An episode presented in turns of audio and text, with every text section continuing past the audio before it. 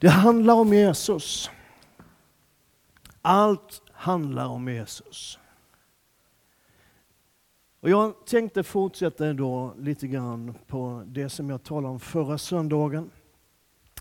Då talade jag utifrån eh, Johannes 10.10. 10. Det var en sån här predikan, man säger predikanten utgick från en text och sen återvände han aldrig mer till den. Men jag talade jag talar om, om, om Johannes 10.10 10, där Jesus säger om sig själv att han har kommit för att de ska ha liv och liv i överflöd. Och de, ja men det är vi allihop det. Jesus kom för att ge liv. Det är vad det handlar om. Och vi sa lite grann förra söndagen att det är ganska lätt för oss, både som enskilda kristna och som kyrka, församling, att vi så här i början av ett år, så när vi söker inriktning, för det brukar man göra i början av ett år, och man söker visionerna, man försöker hitta vägen framåt, att vi liksom mer lägger vårt fokus på att finna ett det. Liksom det där som ska skapa en skjuts i verksamheten, det där som ska ge oss lite ny energi och som ska få igång ett momentum, sa vi, eller, eller sätta extra snurr på ett momentum som förhoppningsvis redan finns. så. Men vi sa också att det faktiskt inte handlar så mycket om ett det. Alltså den där metoden, eller den där idén, eller det där eventet, eller det där sättet att, att nå ut. och så Utan det handlar ju om en han. Vi är inte kallade att söka det. Det ska vi också göra, men det är inte där vi börjar, det är inte det som är grejen. Utan vi är kallade att söka honom, Jesus Kristus. Därför det är i honom som livet finns. Eller hur? Det är liv som Johannes skriver om i sitt första kapitel i, i evangeliet, att det livet blev människornas ljus. Det är liksom inte metoderna och idéerna och verksamheten och alltihopa det där som är människornas ljus. Utan det är det liv som finns i Jesus Kristus som är ljus för den här världen.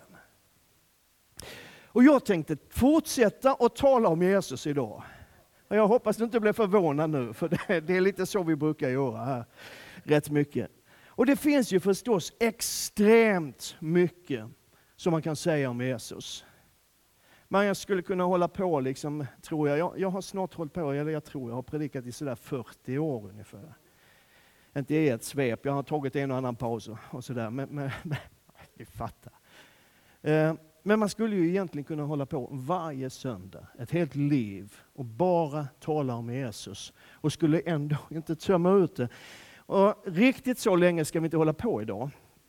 Vi ska inte hålla på i 40 år idag, för det blir svårt att få in det.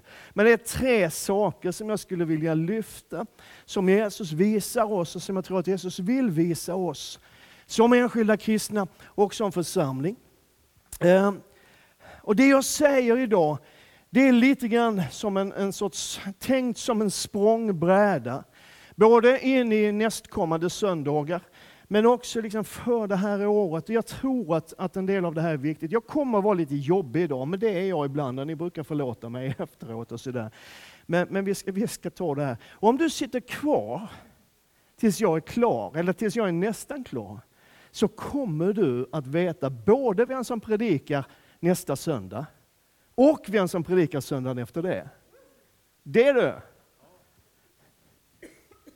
Så här står det i Kolosserbrevets andra kapitel, vers 8-10. Se till att ingen fångar er med den tomma och förrädiska filosofi som bygger på mänskliga traditioner och världsliga makter och inte på Kristus. I honom, i Jesus Kristus, bor gudomens hela fullhet i kroppslig gestalt. Alltså bara den meningen är ett universum, höll jag på att säga. Och i honom är ni uppfyllda, han som är huvudet över alla härskare och makter. Allt vad Gud är, allt vad Gud är, finns i Jesus Kristus. Allt. Det finns ingen sida hos Gud, det finns ingen egenskap hos Gud, det finns inget karaktärsdrag hos Gud som inte finns i Jesus Kristus. I honom bor gudomens hela fullhet. I honom bor allt vad Gud är. Allt. Och i honom är ni uppfyllda, eller som det står i den engelska översättningen, NIV, liksom, i honom har ni förts till fullhet. Det vill säga, i honom har vi fått del av allt vad Gud är. Det är ett härligt sätt att börja ett år på. Ja, nu har du snart kört det någon vecka, så här, men, men ändå. Hebreerbrevets första kapitel. I forna tider talade Gud många gånger och på många sätt till fäderna genom profeterna. Men nu i den sista tiden har han talat till oss genom sin son.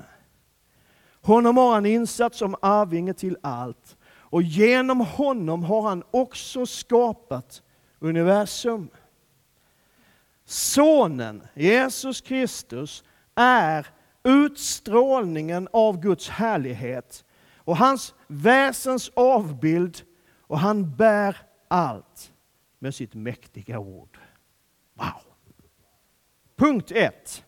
Jesus visar oss vem Gud är. Amen. Det här är så viktigt och det är så viktigt så jag talar om det jätteofta. Jag ser, ser att en del liksom zoomade ut nu. Ja, nu är han där igen. Kom tillbaks! För det här är så superviktigt att du och jag fattar och förstår och liksom får uppenbarelse på, inte bara i huvudet, men i våra hjärtan. Och om du vill veta vem Gud är, om du vill veta hurdan Gud är, om du vill lära känna Guds hjärta och förstå hans vilja för ditt liv, för uppenbarelse om Guds sanna natur, helt enkelt på djupet lära känna Gud så är det Jesus du ska studera, då är det Jesus du ska lära känna och då är det Jesus du ska följa. Och jag märker ibland, både hos mig själv och framförallt hos dig, jag säga, men det menar jag inte, men lite så ändå. Alltså hur mycket av Guds bild som är formad utifrån Gamla Testamentets berättelse, inte minst hos oss som har vuxit upp i frikyrkan och har de här berättelserna på flanellografen och sandlådan och alltihop där från Gamla Testamentet och så har det liksom formats någon sorts gudsbild utifrån Gamla Testamentets berättelser. Och det är, låt mig säga det, det är naturligtvis inget fel på Gamla Testamentets beskrivning av Gud. Men det är inte hela bilden. Det är en fragmentarisk bild av Gud som du får om du bara läser Gamla Testamentet. För det är inte förrän Jesus kommer in som bilden av Gud blir hel. Det är inte förrän Jesus kommer in som vi fullt ut lär känna Guds hjärta. Och det är inte förrän Jesus kommer in som allt Gud är blir synliggjort och uppenbarat och tillgängligt för oss människor. Johannes skriver, ingen har någonsin sett Gud. Men den enfödde, Jesus Kristus, som själv är Gud och i Faderns famn, han har gjort honom känd. Amen. Eller som det står i Bibel 2000, han har förklarat honom för oss. Amen. Vad är det att förklara? Jo, det är att göra någonting klarare. Det här är djupt anteckna. Innan jag gick in här idag så förklarade jag mina glasögon. För de såg ut som om jag inte hade gjort någonting annat än att stekt bacon i 14 dagar. Så jag tog en sån här putsduk och så förklarade jag dem. Jag gjorde dem klarare. Det är vad Jesus gjorde med bilden av Gud. Han gjorde den klar. Nu var den inte nersölad med baconfett därför att judarna äter inte bacon, men du fattar grejen. Sjukt dåligt, eller hur? Punkt nummer två, och det är nu jag blir jobbig. För jag blir det. Nej, då vet jag inte riktigt vad... Ja, Okej, tack. Jesus visar oss hur vi ska förstå Guds ord. Och nu kanske jag sticker ut hakan en liten aning. Jag kanske till och med irriterar någon en smula. Men lyssna på vad det är jag vill säga nu. Det finns ett uttryck som används ganska ofta i våra pingstkarismatiska sammanhang. Och jag vågar nog säga att det används lite slarvigt ibland. Och nej, det är inte någon speciell fråga jag tänker på just nu, även om det finns speciella frågor som florerar just nu där det här appliceras. Men det är inte så. Det här är generellt. Jag har sett det här genom ett helt liv snart som förkunnare. Och det är det här uttrycket. Det är bara att läsa innantill. Är det någon som har hört det någon gång? I våra pingstkarismatiska sammanhang? Ja. Och det finns i några olika varianter. En del säger att ja, det behövs inga teologer, det är bara att läsa som det står. Mm. Fast du hade inte kunnat läsa som det står om det inte hade funnits teologer som har ägnat år efter år efter år efter år att översätta de hebreiska och grekiska texterna så att du skulle kunna läsa vad det står. Så det kanske behövs en annan teolog. Eller som man ibland också hör då, jag tolkar inte, jag läser som det står. Fast all läsning, oavsett vad det är du läser, om det så är Dagobert i dagens tidning eller vad det är, så är det de facto en tolkning. Men vi kan hålla oss till den där första. Det är bara att läsa innantill. För det låter ju väldigt rätt. Det låter till och med lite fromt. Det låter riktigt bibeltroende på allvar. Men när man ser och hör den frasen användas så är det ganska ofta när någon av oss vill påvisa att just vi har rätt och då har någon annan fel. Och om de där som har fel inte tycker som vi som har rätt så har de inte läst till. Är du med mig nu? Är det för krångligt så här tidigt på morgonen? Jag har varit uppe länge. Och det, ibland, så, ibland så skapar vi till och med liksom grupper och gemenskaper kring vårt sätt att läsa ett bibelsammanhang på just vårt sätt. Det är liksom gruppen vi som har förstått det här rätt.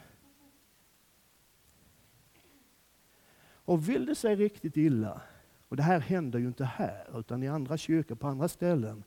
Men vill det sig riktigt illa så börjar vi skriva inlägg i sociala medier om hur det går ett svärd genom hela kristenheten. Och då menar vi just i den här frågan, och just vår uppfattning i den här frågan är avgörande för hela kristenhetens framtid. Det är inte utan att man kan ge Sebastian Staxet rätt när han skrev i en artikel för några dagar sedan, Kom igen mannen! Evangeliet har överlevt i tusentals år utan din hjälp. Alltså vi behöver inte alltid försvara Gud. Vi behöver inte ens försvara Guds ord. Det försvarar sig själv. Och Guds ord har aldrig någonsin varit menat att spöa upp andra med. Att strida mot andra med.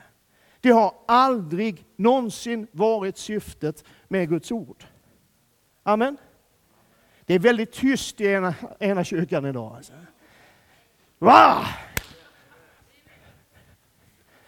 Och jag vill säga till dig, jag vill säga det här som din pastor men också som din vän.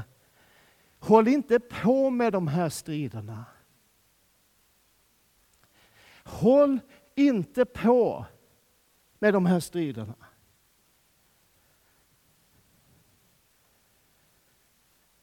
Ja, men säger någon kanske, ja men Bibeln är väl ändå vår allra högsta auktoritet.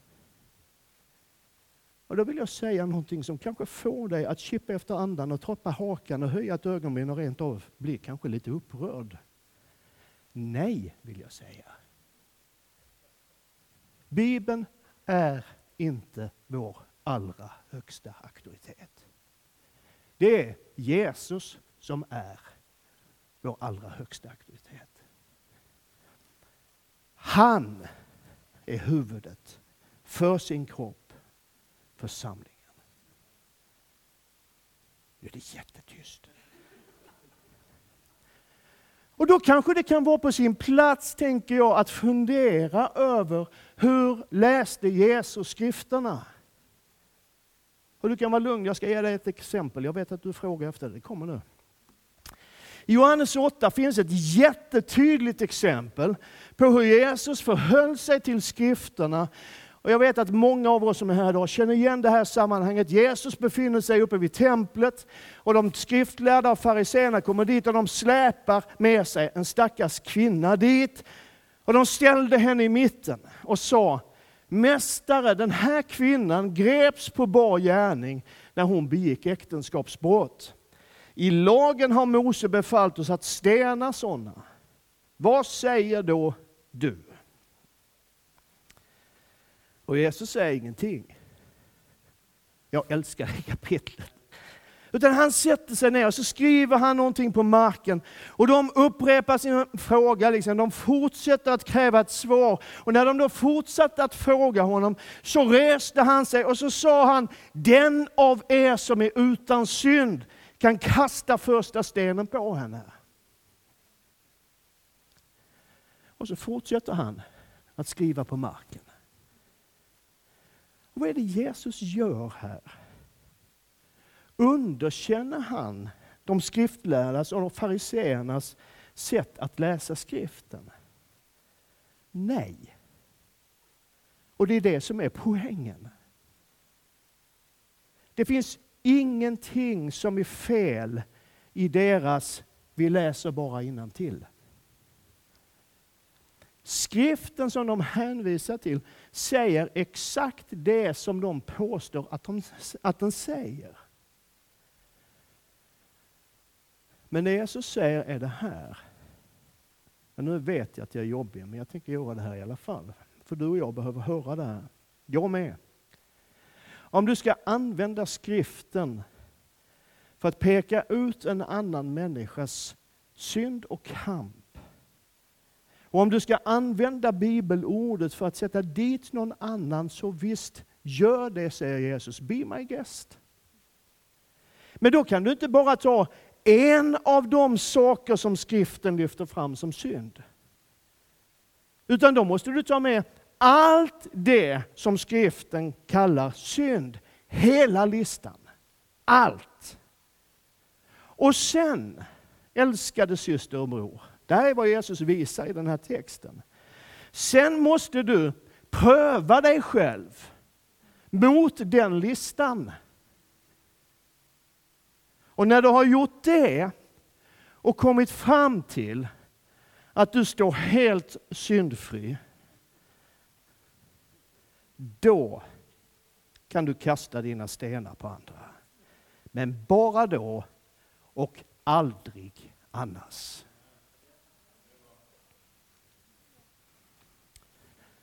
Det märkliga är, egentligen är det ju inte så märkligt, att när Jesus har sagt det där, så försvinner hela gänget av skriftlärda och fariseer. En efter en. De kanske behövde läsa olika långt i den här listan.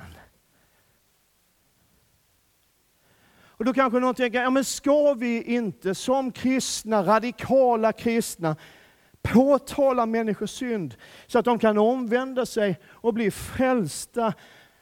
Och det kanske vi ska. Även om jag främst tror att det är den helige Ande som överbevisar människor om synd, rättfärdighet och dom. Och det tror jag därför att Jesus säger att det är så. Men jag tror att den helige Ande ibland kan använda oss för det. Men inte hur som helst. Vi ser hur Jesus gjorde.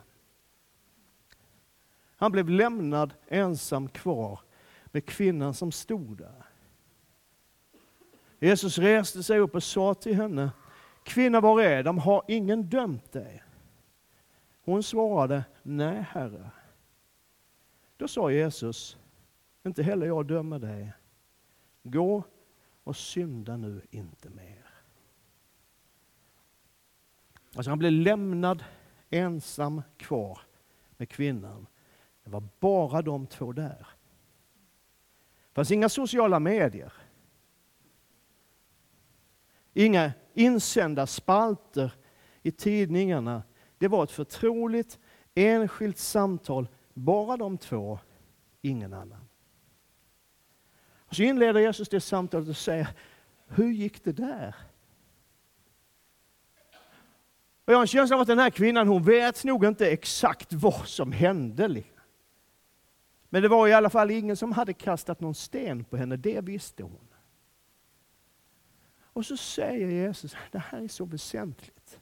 Och det här är, jag, jag skulle så önska att det ännu mer kunde få prägla mitt liv och ditt liv och vår församlingsliv. När Jesus säger till henne att jag är inte här för att döma dig. Det är liksom inte därför jag har kommit. Utan jag har kommit för att världen ska bli frälst. Inte sände Gud sin son i världen för att döma världen, utan för att världen skulle bli frälst genom honom, Johannes 3. Alltså det är som Jesus säger, jag har ju kommit för att ni ska ha liv. Så han skapar en kontakt. Han bygger förtroende och han bygger hopp.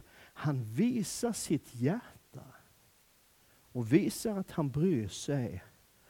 Och sen när förtroendet finns, när hjärtat är visat och blottat och när värmen och omsorgen liksom är etablerad, då säger han, fortfarande i enskildhet, släpp det där som förstör ditt liv. Där och då, inte annars. Så vad är det du vill säga Christer? Jo, jag vill säga det här, älskade vän.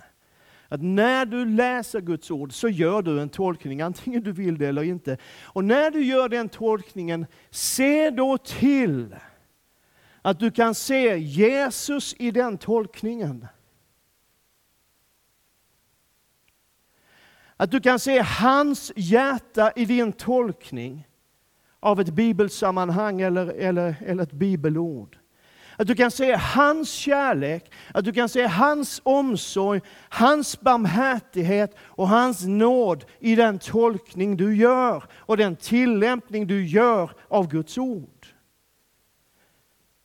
För om du inte kan det, om du inte kan känna igen Jesus i din tolkning av Guds ord, är du med nu? Så har du tolkat fel.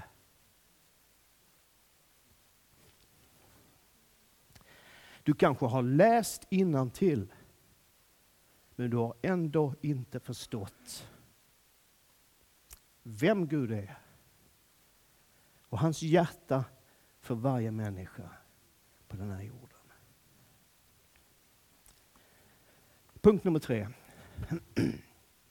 Nu är det inte så jobbigt längre. Den här punkten blir ganska kort, eller egentligen så blir den väldigt lång, för den sträcker sig i alla fall över de kommande två söndagarna, tror jag, kanske tre. Jesus visar oss vad vårt fokus borde vara.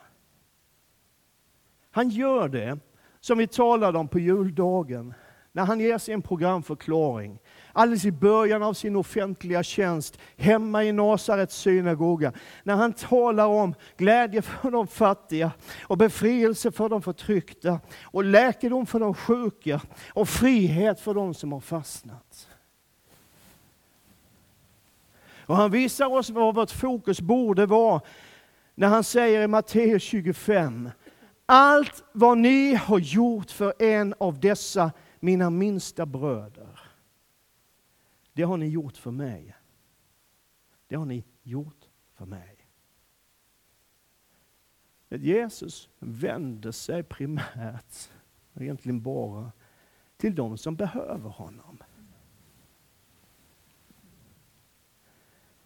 Han vänder sig till de trasiga, han vänder sig till de utan hopp. Han vänder sig till de som längtar. Han vänder sig till de som aldrig har hört evangeliet, ett gott budskap, kanske någonsin i sitt liv. Han vänder sig till de som inte ser någon framtid. Han vänder sig till de fångna, de plågade, de bundna. Och när han gör det så är det en väsentlig del i att visa oss vem Gud är.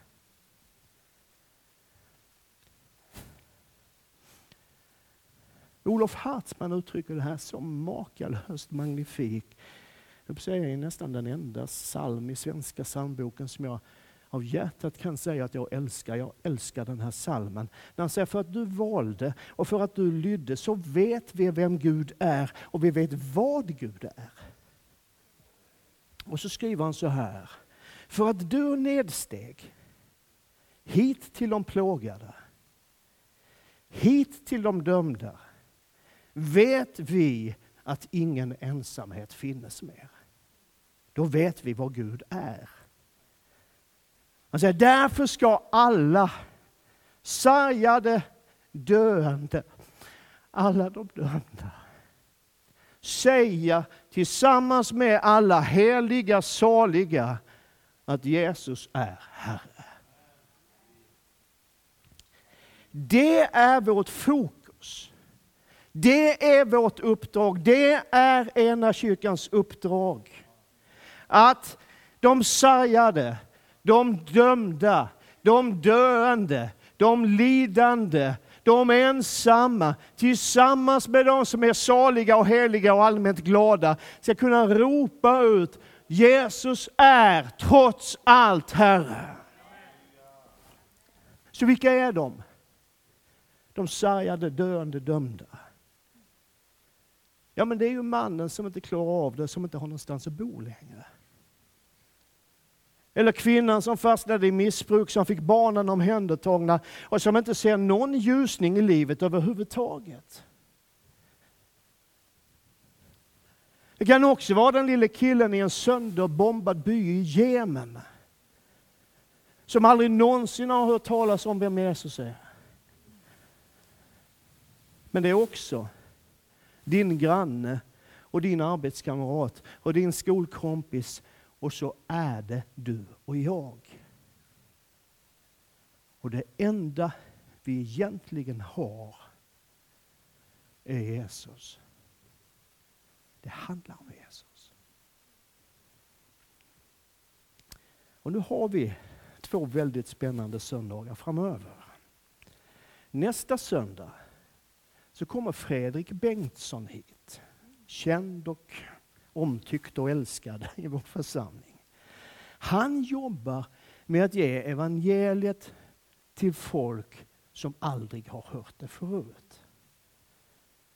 Han kommer att berätta en del, han kommer att predika och så blir det en del andra inslag i den gudstjänsten nästa söndag som är superspännande inslag som jag inte kan berätta om. Och det beror inte på att jag inte vill, för jag skulle vilja göra det. Men vi rör oss när det handlar om vårt missionsarbete i ganska stor del i väldigt känsliga regioner där människor går in med livet som insats. Och därför säger jag inte mer än så här om den söndagen. Fredrik kommer hit. Och så händer det en del annat också och det kommer att bli superspännande. Så se till att du är här på söndag. Och sen ska du vara här den 22 också.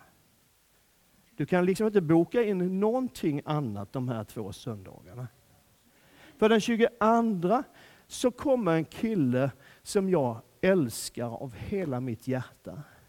Och han kommer att predika och berätta om det arbete där vi faktiskt finns med i ena kyrkan.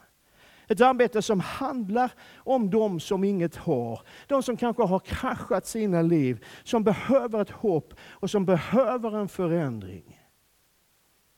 Amen. Det är Peter som kommer hit och berättar om hela människan. Så se till att du är här de här två söndagarna. Du kan få ledigt efter gudstjänsten idag, du behöver inte vara här sedan. Men, men, men då ska du vara här. Amen? Kan jag få ett riktigt amen på det? Ja, bra. Därför grejen är att vi vill vara en kyrka som inte bara talar om Jesus, utan som talar som Jesus. Eller hur? Vi vill inte bara ha berättelsen om Jesus, vi vill göra det som Jesus gjorde.